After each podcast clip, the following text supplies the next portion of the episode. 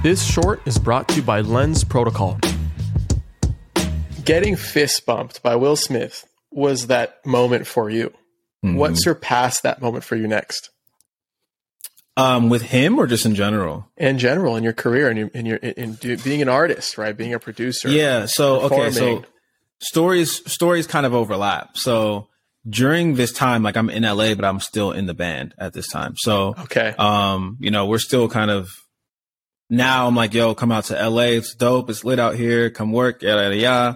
You know, they came out for a while. We were doing some shows in LA, and then we ended up getting hired by Beachbody um, Beachbody is, um, if you know Beachbody, they do like P90X. They've got the whole mm-hmm. huge like workout empire going on. Right.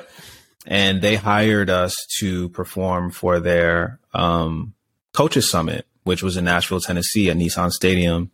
Um, a crowd of 30,000 people. And it wasn't like, oh, we're being hired as like a cover band or something like that. It was like, no, you guys are the band for the entire event, you're basically going to give us two hours of original music with a couple covers. You know what I mean?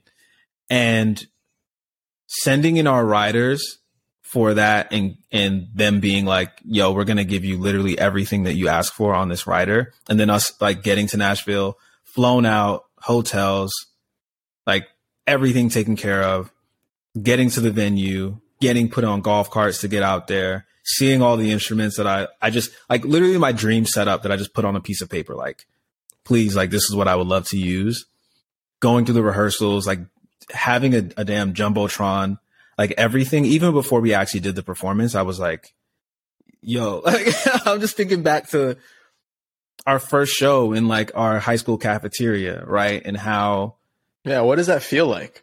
It's insane. I mean, it's, in the moment you're focused, right? Because you're trying to like execute. You still have a job to do, right? You still have to perform and show people what you're made of. But I think just the fact that you know you're i was able to just kind of see the entire process of like yeah if you really work hard and like put your mind to something you can get to the places that you want to get to like obviously you know this isn't like a sold out tk concert necessarily right but like there are 30,000 people in the stadium that are going are going to hear my original creations blasted at unreasonably high decibels. Like I'm completely here for this, you know?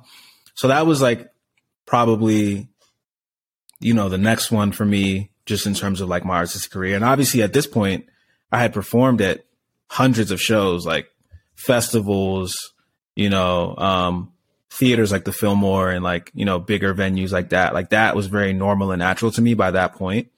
But I had never done something like that before. So um that was definitely huge and yeah, I mean there were so many other like incredible moments in between like that as well, but that was definitely the next big milestone. What's up, guys? Thank you for listening. If you've gotten this far, then you are a champ, and I owe you a free listener pin. Go to adamlevy.io forward slash NFT, fill in your info, and I'll distribute the NFT towards the end of the season. By collecting your pin, you prove your contribution to the season and get exclusive access to content, allow lists, and more. So be sure to collect yours.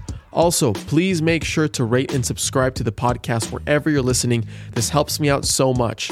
And finally, hit me up on Twitter at LevyChain. I want to hear what you're building, the latest crowdfund you're trying to complete, or if you simply want to chat. I love talking about where crypto meets the creator economy, and it's no different if it's coming from you directly. So thanks again for your support. It means the world, and I'll see you on the next.